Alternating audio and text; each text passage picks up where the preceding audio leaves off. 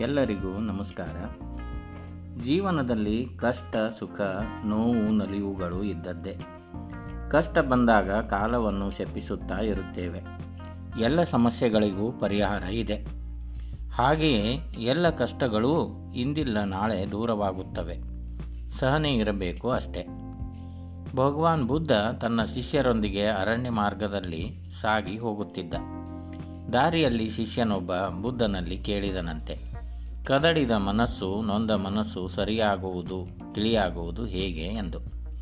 ಬುದ್ಧ ಉತ್ತರಿಸಲಿಲ್ಲ.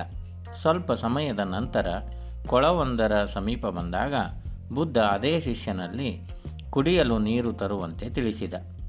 ಶಿಷ್ಯ ಎಲ್ಲಿಂದ ತರಲಿ ಎಂದ ಆಗ ಬುದ್ಧ ಸಮೀಪದಲ್ಲಿದ್ದ ಕೊಳವನ್ನು ತೋರಿಸಿದ. ಶಿಷ್ಯ ಹೋಗಿ ನೋಡಿದರೆ ಆ ಕೊಳದ ನೀರು ಕದಡಿದ ನೀರಾಗಿತ್ತು. ಸಂಪೂರ್ಣ ರಾಡಿಯಾಗಿತ್ತು. ಬರಿಗೆಯಲ್ಲಿ ಶಿಷ್ಯ ಮರಳಿ ಬಂದ.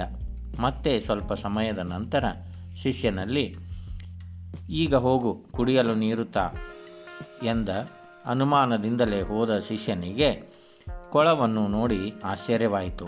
ಅಲ್ಲಿ ಸ್ಫಟಿಕ ಶುದ್ಧ ನೀರು ತೆಗೆದುಕೊಂಡು ಬಂದ. ಆಗ ಬುದ್ಧ ಹೇಳಿದ, ನೀನು ಕೇಳಿದ ಪ್ರಶ್ನೆಗೆ ಈಗ ಉತ್ತರ ಸಿಕ್ಕಿರಬಹುದು. ಕಾಲವೇ ಎಲ್ಲದಕ್ಕೂ ಉತ್ತರಿಸುತ್ತದೆ. ರಾಡಿ ನೀರು ತಿಳಿಯಾದದ್ದು ಕಾಲದಿಂದ.